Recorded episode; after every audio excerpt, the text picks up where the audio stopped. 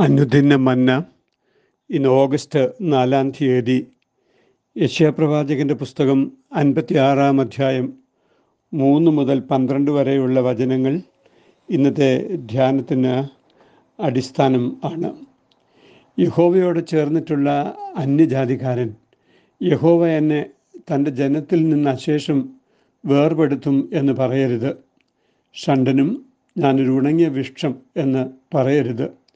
എന്റെ ശബത്ത് ആചരിക്കുകയും എനിക്കിഷ്ടമുള്ളത് തിരഞ്ഞെടുക്കുകയും എന്റെ നിയമം പ്രമാണിക്കുകയും ചെയ്യുന്ന ഷണ്ടന്മാരോട് യഹോവയായി ഞാൻ ഇപ്രകാരം പറയുന്നു ഞാൻ അവർക്ക് എന്റെ ആലയത്തിലും എന്റെ മതിലകങ്ങളിലും പുത്രി പുത്രന്മാരെക്കാൾ വിശേഷമായ ഒരു ജ്ഞാപകവും നാമവും കൊടുക്കും. ഛേദിക്കപ്പെടാത്ത ഒരു ശാശ്വത നാമം തന്നെ ഞാൻ അവർക്ക് കൊടുക്കും. യഹോവയെ സേവിച്ച് അവന്റെ നാമത്തെ സ്നേഹിച്ച് അവന്റെ ദാസന്മാരായിരിക്കേണ്ടതിന് യഹോവയോട് ചേർന്ന് വരുന്ന അന്യജാതിക്കാരെ ശബത്തിനെ അശുദ്ധമാക്കാതെ ആചരിക്കുകയും എന്റെ നിയമം പ്രമാണിച്ച് നടക്കുകയും ചെയ്യുന്നവരെയൊക്കെയും തന്നെ ഞാൻ എന്റെ വിശുദ്ധ പർവതത്തിലേക്ക് കൊണ്ടുവന്ന് എന്റെ പ്രാർത്ഥനാലയത്തിൽ അവരെ സന്തോഷിപ്പിക്കും. അവരുടെ ഹോമയാഗങ്ങളും ഹനനയാഗങ്ങളും എന്റെ യാഗപീഠത്തിന്റെ മേൽ പ്രസാദകരമായിരിക്കും. എന്റെ ആലയം സകല ജാതികൾക്കും പ്രാർത്ഥനാലയം എന്ന് വിളിക്കപ്പെടും. വയലിലെ സകല മൃഗങ്ങളും കാട്ടിലെ സകല മൃഗങ്ങളുമായുള്ളവയെ വന്ന് തിന്നുകൊള്ളുവീൻ. അവന്റെ കാവൽക്കാർ കുരുടന്മാർ. അവരെല്ലാവരും പരിജ്ഞാനമില്ലാത്തവർ. അവരെല്ലാവരും കുരപ്പാൻ വഹിയാത്ത ഊമനായ്ക്കൾ തന്നെ. അവർ നിദ്രാപ്രിയരായി സ്വപ്നം കണ്ട് കിടന്നു ഉറങ്ങുന്നു താൻ താന്റെ ലാഭത്തിനായി ഓരോരുത്തരും തിരിഞ്ഞിരിക്കുന്നു. വരുവിൻ ഞാൻ പോയി വീഞ്ഞു കൊണ്ടുവരാം. നമുക്ക് മദ്യം കുടിക്കാം. ഇന്നത്തെ പോലെ നാളെയും ക്ഷേമത്തിൽ തന്നെ എന്ന് അവർ പറയുന്നു. പ്രാന്തസ്ഥിതരെ മുഖ്യധാരയിലാക്കുന്ന ദൈവകൃപ എന്നാണ് ഇന്നത്തെ ധ്യാനത്തിന് തലക്കെട്ട്. ആരാണ് ദൈവജനമായി തീരുന്നത്? പരമ്പരാഗതമായി ദൈവസന്നിധിയിൽ പ്രവേശനമില്ലാതെ ഇരുന്ന സമൂഹങ്ങൾ ദൈവജനത്തിന്റെ ഭാഗമായി തീരുന്ന പരിണാമമാണ് യഹോവയുടെ അനുഗ്രഹ നാളിൽ സംഭവിക്കുന്നത്. അബ്രഹാമിന്റെ രക്തത്തുടർച്ചയിലുള്ളവർ മാത്രം ഇസ്രായേലിന്റെ ഭാഗമായി വിവക്ഷിക്കപ്പെടുന്ന സങ്കുചിതമായ വീക്ഷണമല്ല സകലരെയും ഉൾക്കൊള്ളുന്ന വിശാലമായ വീക്ഷണമാണ് ഈ വചനം പങ്കുവെക്കുന്നത്. ഈ രണ്ട് വിചാരധാരകളും പഴയ നിയമത്തിൽ കാണാൻ കഴിയുമെങ്കിലും യേശുതമ്പുരാൻ പങ്കുവച്ചത് ഈ വിശാല ദർശനമാണ് എന്ന് നാം മനസ്സിലാക്കുന്നു. അന്യജാതിക്കാർ ഷണ്ണന്മാർ എന്നീ പ്രാന്തസ്ഥിതരെ ദൈവജനത്തിന്റെ ഭാഗമാക്കുന്ന വിവരണം ഈ വേദഭാഗത്ത് വായിക്കുമ്പോൾ പാരമ്പര്യത്തിന്റെ പൊള്ളയായ പുകഴ്ചകളിൽ അഭിമാനം കൊള്ളുകയും അതേസമയം ഉടമ്പടി ഉത്തരവാദിത്തങ്ങൾ നിർവഹിക്കാതെയും ഇരുന്നവരെ ഈ വേദഭാഗം വിമർശിക്കുന്നതായി നാം മനസ്സിലാക്കുന്നു.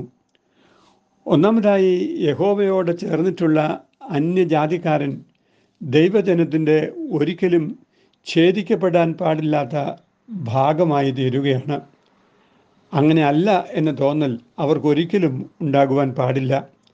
അവർ ശബത്തിനെ അശുദ്ധമാക്കാതെയും യഹോവയുടെ നിയമം പ്രമാണിച്ച് നടക്കുകയും ചെയ്താൽ മാത്രം മതി. അവരെ യഹോവയുടെ വിശുദ്ധ പർവതത്തിൽ കൊണ്ടുവന്ന് യഹോവയുടെ ആലയത്തിൽ അവരെ സന്തോഷിപ്പിക്കും. യഹോവയുടെ ആലയം സകല ജനതകൾക്കും പ്രാർത്ഥനാലയം എന്ന് വിളിക്കപ്പെടും എന്ന പ്രവചനം ഈ വേദഭാഗത്താണല്ലോ ഉള്ളത്. യരുശലേം ദേവാലയത്തിൽ യേശുതമ്പുരാൻ ധാർമ്മിക രോഷം പൂണ്ട് എന്റെ ആലയം സകല ജാതികൾക്കും പ്രാർത്ഥനാലയം എന്ന് വിളിക്കപ്പെടും. നിങ്ങളോ അതിനെ കള്ളന്മാരുടെ ഗുഹയാക്കി തീർത്തുവെന്ന് കർത്താവ് പരിതപിച്ചത് ഓർക്കുക. ഇസ്രായേലിന്റെ ഭ്രഷ്ടന്മാരെ കൂട്ടിച്ചേർക്കുമ്പോൾ ഈ അന്യജാതിക്കാരെയും കൂട്ടിച്ചേർക്കും. അതായത് യഹോവയുടെ സഹനദാസൻ വേർപാടിന്റെ നടിച്ചുവർ ഇടിച്ചു കളയുന്നവനാണ്. യഹോവയുടെ ഉടമ്പടി നിയമങ്ങളെ അനുസരിക്കുന്നതിന്റെ അടയാളമാണ് ശബത്തിന്റെ ആചരണം. ശബത്തോ പരിച്ഛേദനയോ അതിൽ തന്നെ അന്തമല്ല. അതിലൂടെ എന്ത് പ്രതീകാത്മക അർത്ഥം പ്രതീക്ഷിക്കുന്നുവോ അതിന്റെ അനുഷ്ഠാനമാണ് ഉണ്ടാകേണ്ടത്. കർമാനുഷ്ഠാനമല്ല ധാർമ്മിക നിയമമാണ് പ്രാധാന്യമുള്ളത്. ശലോമോൻ ദേവാലയം പ്രതിഷ്ഠിച്ചുകൊണ്ട് പ്രാർത്ഥിക്കുമ്പോൾ പോലും അന്യജാതിക്കാരൻ ദേവാലയത്തിൽ വന്ന് പ്രാർത്ഥിക്കുന്നതിന്റെ ദർശനം ഉൾക്കൊണ്ടിരുന്നതായി രാജാക്കന്മാരുടെ രണ്ടാം പുസ്തകം എട്ടാം അധ്യായം നാൽപ്പത്തിയൊന്ന് മുതലുള്ള വാക്യങ്ങളിൽ നാം വായിക്കുന്നു. എന്നാൽ യഹോവയുടെ സഹനദാസന്റെ ശുശ്രൂഷയിലൂടെയാണ് ചരിത്രപരമായി ഉണ്ടായിരുന്ന വേർപാടിന്റെ ചുവർ ഇടിഞ്ഞുപോയത് എന്ന് നാം മനസ്സിലാക്കുകയാണ്.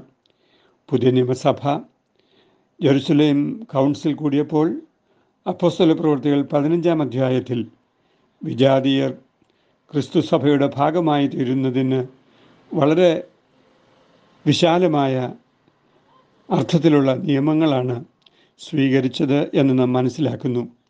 അത് ഈ വേദഭാഗത്തിന്റെ ചൈതന്യവും അതിന്റെ ശക്തിയും ഉൾക്കൊണ്ടുകൊണ്ടുള്ള ഒരു സമീപനമായിരുന്നു എന്ന് നമുക്ക് ചിന്തിക്കാം. രണ്ടാമതായി ദൈവസന്നിധിയിൽ നിന്നും അകറ്റി നിർത്തപ്പെട്ടിരുന്ന മറ്റൊരു വിഭാഗമാണ് ഷണ്ടന്മാർ. ആവർത്തനം ഇരുപത്തിമൂന്നിന്റെ ഒന്ന്. ഞാനൊരു ഉണങ്ങിയ വൃക്ഷമെന്ന് നീ പറയരുത് എന്ന് ഷണ്ണന്മാരോട് യഹോവ ആവശ്യപ്പെടുന്നു. അവരുടെ ജീവിതത്തിന്റെ വരൾച്ച മാറിപ്പോകുന്നത് ശബത്ത് ആചരിക്കുന്നതിലൂടെയും ദൈവപ്രസാദമുള്ള കാര്യങ്ങൾ തിരഞ്ഞെടുക്കുന്നതിലൂടെയും നിയമം പ്രമാണിക്കുന്നതിലൂടെയുമാണ് എന്ന് നാം മനസ്സിലാക്കുന്നു. ദേവാലയത്തിലും ദൈവിക മതിലകങ്ങളിലും പുത്രീപുത്രന്മാരെക്കാൾ വിശേഷമായൊരു ജ്ഞാപകം നാമം ദൈവം പ്രദാനം ചെയ്യും. ദാവീദിന്റെ പുത്രനായിരുന്ന അബ്ശാലും തനിക്ക് പുത്രന്മാർ ഇല്ലാതിരുന്നതിനാൽ തന്റെ ഓർമ്മ നിലനിർത്താനായി ഒരു ജ്ഞാപക സ്തംഭം നാട്ടിയതിനെക്കുറിച്ച് രണ്ട് ഷമുവേൽ പതിനെട്ടിന്റെ പതിനെട്ടിൽ നാം വായിക്കുന്നു. എന്നാൽ അവരുടെ വിശ്വാസ പ്രതികരണങ്ങളാൽ ഷണ്ണന്മാർക്ക് ലഭിക്കുന്നത് ഒരിക്കലും മരിക്കാത്ത ഓർമ്മയുടെ പ്രതീകങ്ങളാണ്. അവരും ദൈവപ്രസാദമുള്ള വലിയ ദൈവമക്കളായി തീരും. രാജകൊട്ടാരങ്ങളിലും മറ്റും മഹാന്മാരായ ഷണ്ണന്മാർ പ്രവർത്തിച്ചിരുന്നതായി നാം മനസ്സിലാക്കുന്നു.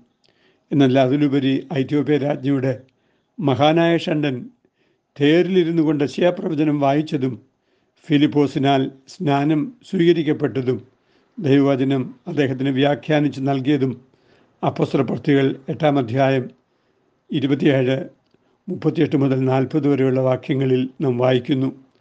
ആഫ്രിക്കൻ വൻകരയിൽ സുവിശേഷത്തിന്റെ ദീപ്ത സാക്ഷ്യത്തിന് മുന്നോടിയാകുവാൻ അദ്ദേഹത്തിനാണ് കഴിഞ്ഞത് എന്ന് പാരമ്പര്യം സൂചിപ്പിക്കുന്നുണ്ട്. മൂന്നാമതായി യരുഷലേമിന്റെ കാവൽക്കാരായി യഹോവ നിയമിച്ചിരുന്ന പുരോഹിതരും മൂപ്പന്മാരുമെല്ലാം പരിജ്ഞാനമില്ലാത്ത കുരുടന്മാരായി തീർന്നിരിക്കുകയാണ്. അവർക്ക് കുരയ്ക്കാൻ കഴിയാത്ത കാവൽ നായ്ക്കളുടെ പ്രസക്തി മാത്രമേ ഉള്ളൂ. അവർ നിദ്രാപ്രിയരും മദ്യപ്രിയരുമായി തീർന്നിരിക്കുന്നു. സൂക്ഷിപ്പാനറിയാത്ത കാവൽക്കാരായി അവർ അധപ്പതിച്ചിരിക്കുന്നു എന്നാൽ ലഹോവ വിഭാവനം ചെയ്യുന്ന പുതിയ എരുശലേമിൽ സ്വദേശികൾക്കും വിദേശികൾക്കുമെല്ലാം സമൃദ്ധമായ ആഹാരമുണ്ട്. അവർക്ക് സമാധാനത്തോടെ ശത്രുതയില്ലാതെ സഹവർത്തിത്വത്തിൽ കഴിയുവാൻ ഭാഗ്യമുണ്ടായിരിക്കുന്നു. കർത്താവായ യേശു എന്ന സഹനദാസനിലൂടെയാണ് ഈ സഹവർത്തിത്വം യാഥാർത്ഥ്യമായിരിക്കുന്നത്. അതിനാലാണ് പ്രാന്തസ്ഥിതരും ദൈവസന്നിധിയിൽ പ്രവേശനം നിഷേധിക്കപ്പെട്ടവരും സന്തോഷിക്കുന്നത്. ക്രിസ്തുസഭ ഈ വലിയ സഹവർത്തിത്വ കൂട്ടായ്മയുടെ ആവിഷ്കാരമാണല്ലോ. നമ്മുടെ മധ്യത്തിൽ പ്രാന്തസ്ഥിതരും ദൈവസന്നിധിയുടെ അടുത്ത് വരുവാൻ യോഗ്യതയില്ലാത്തവരും എന്ന് വിചാരിക്കപ്പെട്ട ആളുകളെ ചരിത്രപരമായി അങ്ങനെ വേർതിരിക്കപ്പെട്ടവരെ ദൈവത്തിന്റെ ആലയത്തിന്റെ ഭാഗമായി തീർക്കുന്ന മഹത്തായ സുവിശേഷ ദർശനമാണ് ഈ വചനം നമുക്ക് പങ്കുവെക്കുന്നത്. നമുക്ക് ഈ വചനങ്ങളാൽ ജീവിത ക്രമീകരണങ്ങൾ നടത്തുവാൻ ദൈവം സഹായിക്കട്ടെ എന്ന് നമുക്ക് പ്രാർത്ഥിക്കാം. അടയാളങ്ങൾ കാണുന്നുണ്ട് ഒരുങ്ങിയിട്ടുണ്ടോ നാം? മച്ചവനീലശു വെളിപ്പെടറായ. കാട്ടുപ്രാക്കൾ സംഘമെല്ലാം വിരുന്നുശാല തന്നിൽ നിറയുന്ന കാഴ്ചയിതൊരാനന്ദമല്ലോ. ദൈവമായ കർത്താവേ അവിടുത്തെ ആത്മാവിന്റെ വലിയ പ്രകാശനമുണ്ടാകുമ്പോൾ ദൈവജനത്തിന് സംഭവിക്കുന്ന വലിയ അനുഗ്രഹത്തെക്കുറിച്ച് ധ്യാനിപ്പാൻ ഞങ്ങൾക്ക് സഹായിക്കണമേ. അങ്ങനെ നിന്റെ സത്യസഭയായി നിലനിൽക്കുവാൻ ഞങ്ങൾക്കെന്നും സഹായിക്കുകയും ചെയ്യണമേ. അമീൻ ഇത് എ ടി സക്രിയ അച്ഛൻ ദൈവം നമ്മെ അനുഗ്രഹിക്കട്ടെ. അമീൻ